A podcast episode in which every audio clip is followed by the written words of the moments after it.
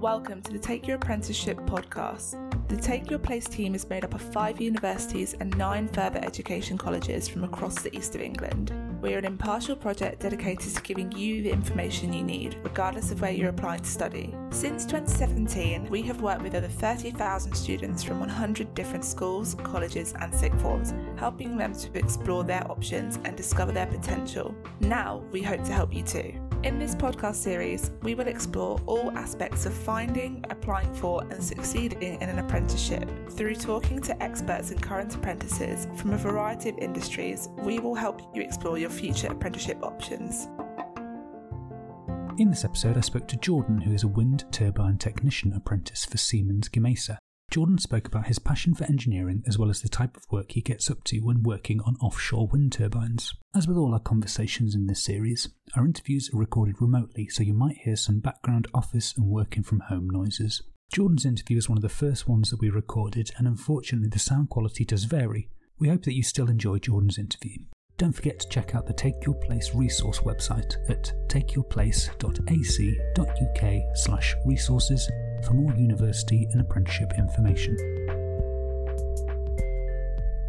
I'm joined today by Jordan, who is currently in his third year of doing an engineering apprenticeship with Siemens. Thank you so much for joining me today, Jordan. Could you start by telling me about your position and what you're currently working on? Hello, so I'm Jordan. I'm 19 years old and I work for Siemens Gamesa Renewable Energy. I am an offshore wind turbine technician apprentice, and on the daily, I do different tasks to keep uh, wind turbines spinning and therefore generating electricity. On the daily, I maintain, fix, and retrofit different parts of wind turbines to keep them running and therefore generating electricity. From the entirety of the four year long apprenticeship, there's three main qualifications which you obtain being a level two in mechatronic engineering and a level two and three diploma in advanced manufacturing engineering NVQ. There are two main placement points. First half being in college, where I obtained my first two qualifications doing practical and theory based learning. And then from the point I'm at now, I travel out to wind turbines on the daily to assist in the maintenance and setup of the wind turbines whilst obtaining evidence for the last level three of my NVQ. Brilliant. That sounds great. Thank you so much. I'd only ever heard of Siemens as a phone company and had no idea they covered so many different industries. Could you tell us a little bit about Siemens Renewable Energy Branch? So, yeah, as you may be aware, Siemens is an absolute ginormous company, provide business in terms of construction, scientific research. To myself, there is Siemens Gamesa Renewable Energy, which is a collaboration of Siemens and another company called Gamesa, hence the name Siemens Gamesa. Renewable Energy is one of the largest manufacturers of wind turbines across the planet who install as well as maintain for various customers we provide. As a Siemens Gamesa employee, my job involves travelling to wind turbines out in the North Sea specifically for myself via either a boat or a helicopter. Once offshore, we conduct three main types of work in aim to keep the wind turbines spinning and generating electricity for our customers. So there are three main types of work conducted, these being annual service,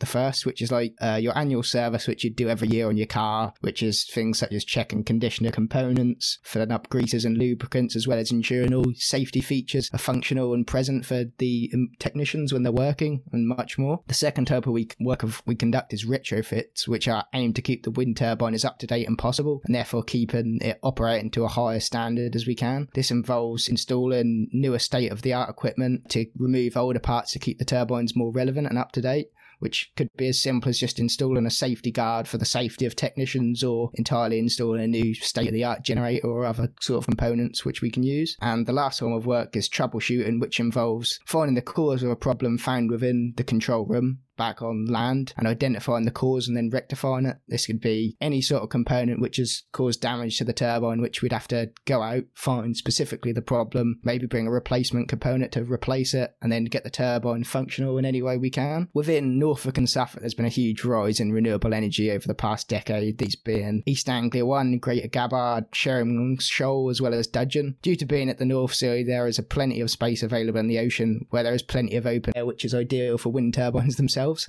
Brilliant. So let's go back a little bit. Could you tell us about how you first became interested in doing an apprenticeship and what was your route from GCSEs through to your current position now? So, ever since I was a young age, I've always experienced a large engineering influence, primarily from my family. My father's been working in the oil and gas industry for over 30 years, as well as my brother has started not too long ago and has been in the same industry for about five years. Listening to their works always had me asking questions and intrigued by the works they do, and aims hopefully for one day myself to do similar work, provide a cleaner environment for the world, and also helping people with the electricity based problem. In terms of being a student, I went to Sir John Leman High School in Beccles just over five years ago, and I always found physical based subjects with a hands on approach to learning was perfect for me. I thoroughly enjoyed subjects such as resistant materials, where I could use my hands and solve different problems and tasks. And then after I finished school, I then went to Lowestoft College, which is now called East Coast College, and studied a level two electrical engineering course, as I was always intrigued with how electricity can be used in an engineering based environment. From this time, I learned lots and enjoyed my time, which reinforced the engineering path for myself, which meant it was ideal for the path I wanted to take. Whilst I was at college, there was a huge push for apprenticeships and a large amount of support were given to students in terms of applying as well as visits to businesses. From time to time, different firms would come in on open days to tell students what they were about and the opportunities within their firms. From seeing different energy based firms on such open days and being highly interested in such path, which further reinforced the ideas of my future. That's great. So it sounds like you had a real kind of drive from quite a young age. Would you say that's due to kind of your family connections? It was that a real kind of influence? Yes, my family have led to a massive influence of what I've wanted to do over the time with with my life. Obviously, I've been highly interested in what they've done from a young age. And it must be so useful having someone like like your dad or your brother who you can ask questions about apprenticeships and how they work, and they'll have that knowledge because they've been through it? Absolutely, yeah. They were both in my shoes at one stage in their life, so they've been through all the different experiences, faced all the similar problems which I faced in terms of finding jobs and so on. When you started applying for this apprenticeship, where did you look and what types of questions did you have to answer in the actual application? Once once I decided that I wanted to go down the renewable engineering path, I set out to research and find as many different businesses as I could. From the age of 16, I, I began to obviously apply for different jobs which I was interested in, which I'd seen advertised on the government.uk website. From my own online search and simply by looking on the internet at different energy based apprenticeships, as well as firms I'd previously seen at open days at college at school after seeing a few different businesses that I was potentially interested in in a career path, I applied for such companies where I was fortunate enough to get through the application phase in businesses such as EDF, BT, E.ON, and obviously Siemens themselves, in which I was invited for a formal interview. I was offered four apprenticeships, luckily, at the end of the phases, which I was highly interested in. And what I say to people is if you can always apply for as many as you can, you put one bit of effort in and it'll set you up for life. Basically, you can choose where you'd like to work for. It may take a little bit of time out of your social life at a young age, but once it's done, it's done. In terms of applying for different jobs, it was just as simple as submitting my CV with what GCSE grades I'd achieved achieved when I was back at school, as well as my college qualifications, which I achieved from my level two electrical engineering. Great. Let's move on to the interview process. You obviously did your application and they liked what they saw and they invited you to an interview. How did that whole process work? How did you find it? So, in terms of my Siemens application, there was a few distinct phases in which you completed and aims to achieve a goal. After I was fortunate enough to get through the application phase, I was asked to complete a few simple online tests. These involved very basic maths questions, much simpler than when you were completing your GCSEs, and a few logical thinking questions to see how you would approach different problems and concepts and sort of of what ideas you had. If you achieved a reasonable score in such tests, you were invited up to Newcastle in aims of a formal interview and learning about the business a bit more. Siemens would cover any expenses in terms of travel, hotel, food, so that everyone could arrive in Newcastle and therefore partake in the next stage of the process. This stage would take part in St James's Park, the Newcastle football ground, where different things would take place.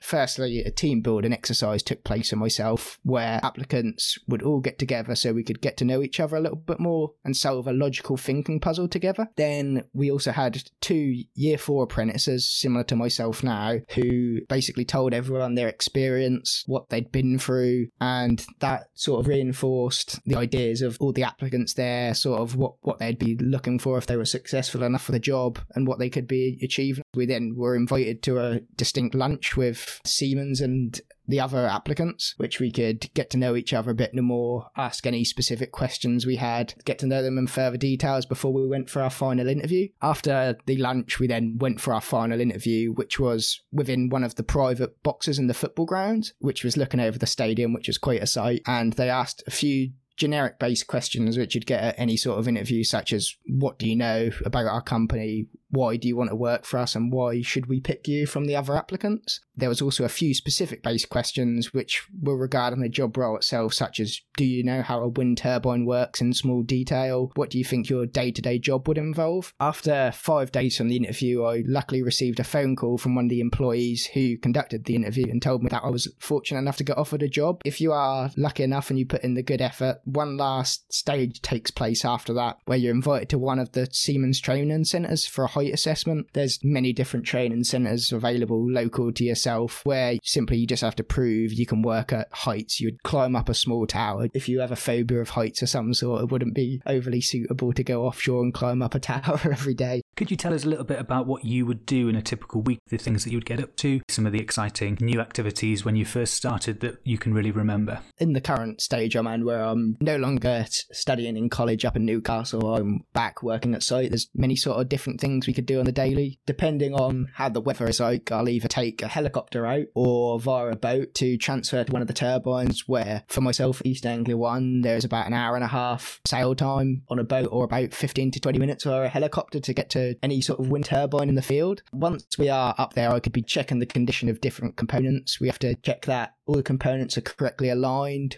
within the generator and the other parts of the turbine.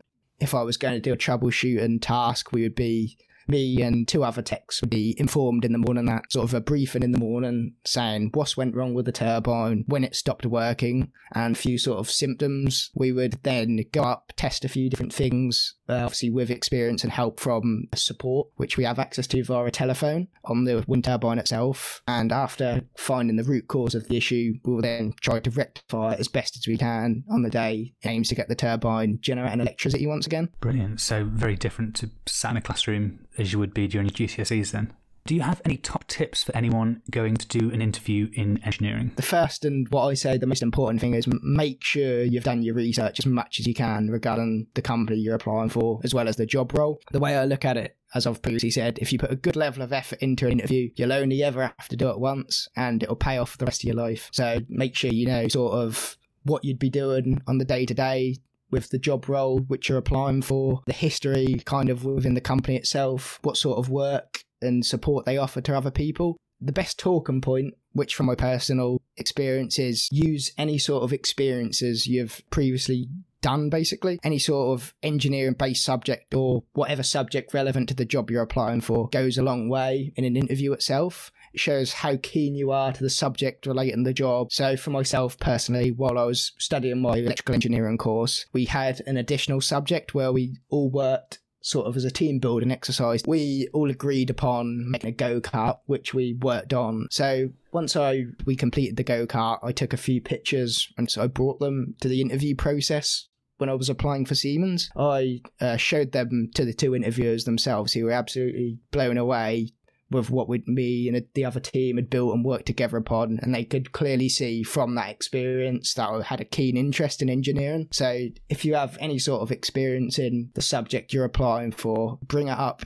Thank you so much for joining me today, Jordan. It's been really interesting, and your answers have given so much information that will be really useful. My last question is What are some of the best things that you've had the chance to do or learn through your apprenticeship?